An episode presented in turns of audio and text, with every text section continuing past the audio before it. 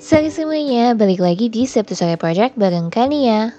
Can't believe it's March already, dan seperti biasa bulan baru berarti topik baru di Sabtu Sore Project. Emang sih, kalau bahas climate change yang paling ampuh untuk mengatasinya adalah dengan transisi ke energi bersih.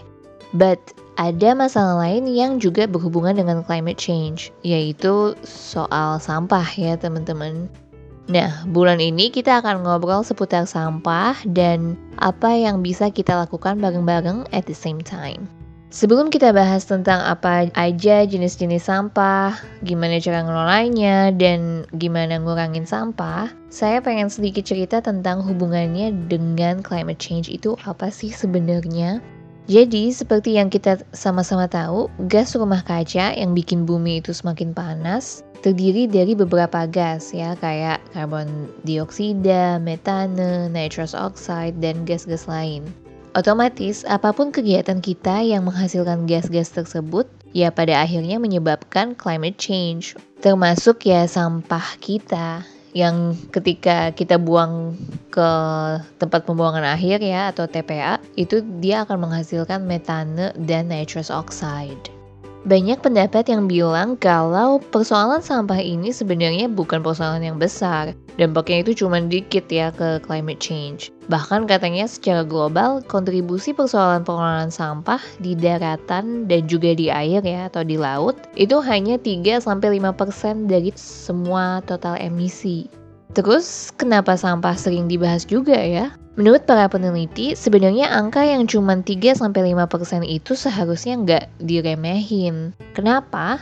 Karena ternyata ada yang namanya black carbon, alias karbon hitam.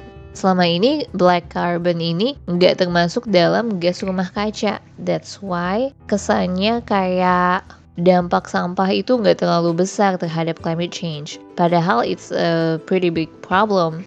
Black carbon itu adalah partikel hitam yang disebabkan dari proses pembakaran sampah yang nggak komplit atau nggak utuh. Black carbon ini juga dikenal sebagai short-lived climate pollutants atau SLCP. Menurut para ahli, jika sistem pengelolaan sampah yang ada saat ini itu diperbaiki cara kerjanya, kemungkinan jumlah gas rumah kaca bisa berkurang setidaknya antara 10-20% dari total emisi. Jadi ini sebenarnya peluang bagi sektor pengelolaan sampah untuk mengurangi emisi rumah kaca. Nah, sistem pengelolaan sampahnya harus diperbaiki seperti apa ya kira-kira?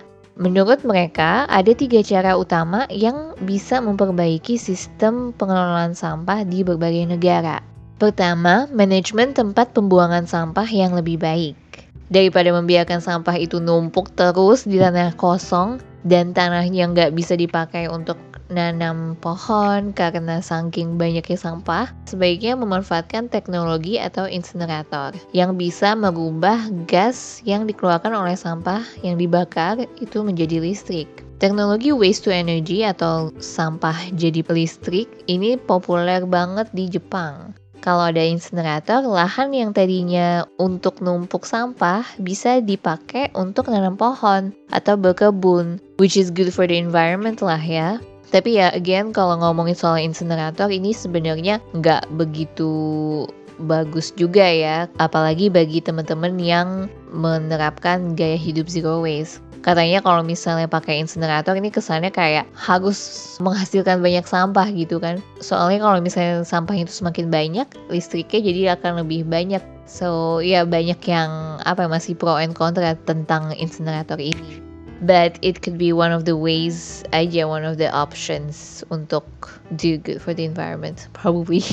Next, cara yang kedua adalah dengan beralih dari TPA ke opsi-opsi lain. Nggak semua sampah harus dibuang ke tempat pembuangan akhir ya atau TPA. Ada beberapa cara lain untuk mengolah sampah. Contohnya kayak ngekompos sampah organik atau melakukan proses yang namanya anaerobic digestion atau AD untuk sampah makanan. Ini tuh kayak proses biologis gitu. Jadi sisa makanannya dicerna oleh mikroorganisme. Uh, intinya sih ada opsi lain ya untuk ngelola sampah. Sampah nggak harus dibuang ke tempat pembuangan akhir terus gitu. Ada cara-cara lain untuk get rid of this sampah ini. Last but not least, yang ketiga adalah dengan mengurangi sampah, recycle, dan juga reuse. Ini yang biasa kita dengar sekarang ya, ini cukup ngehit sekarang, yaitu gaya hidup minim sampah or gaya hidup zero waste.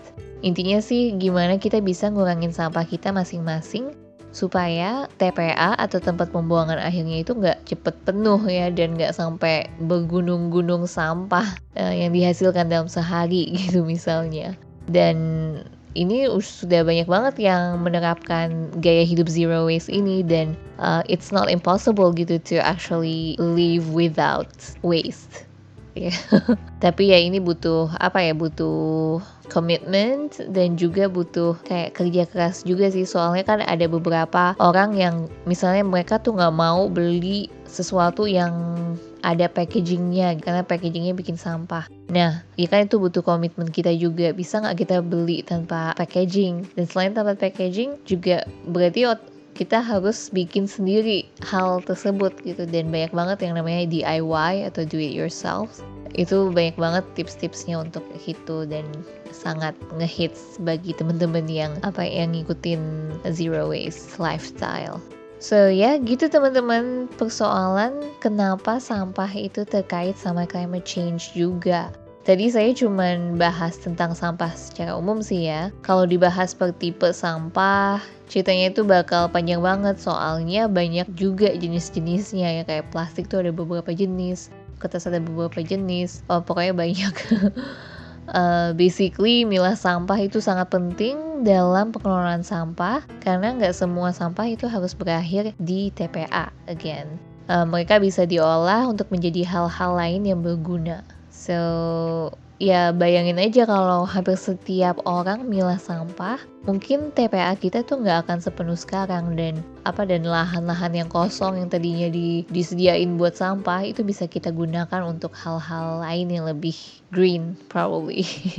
Oke, okay, cukup dulu episode kali ini. Bagi teman-teman yang mau komen tentang persoalan ini atau mau request topik-topik tertentu, boleh DM saya di Instagram at sabtu.sore.project atau email ke sabtusoreproject at gmail.com. Jangan lupa follow kita di Spotify, Anchor FM, dan Instagram juga.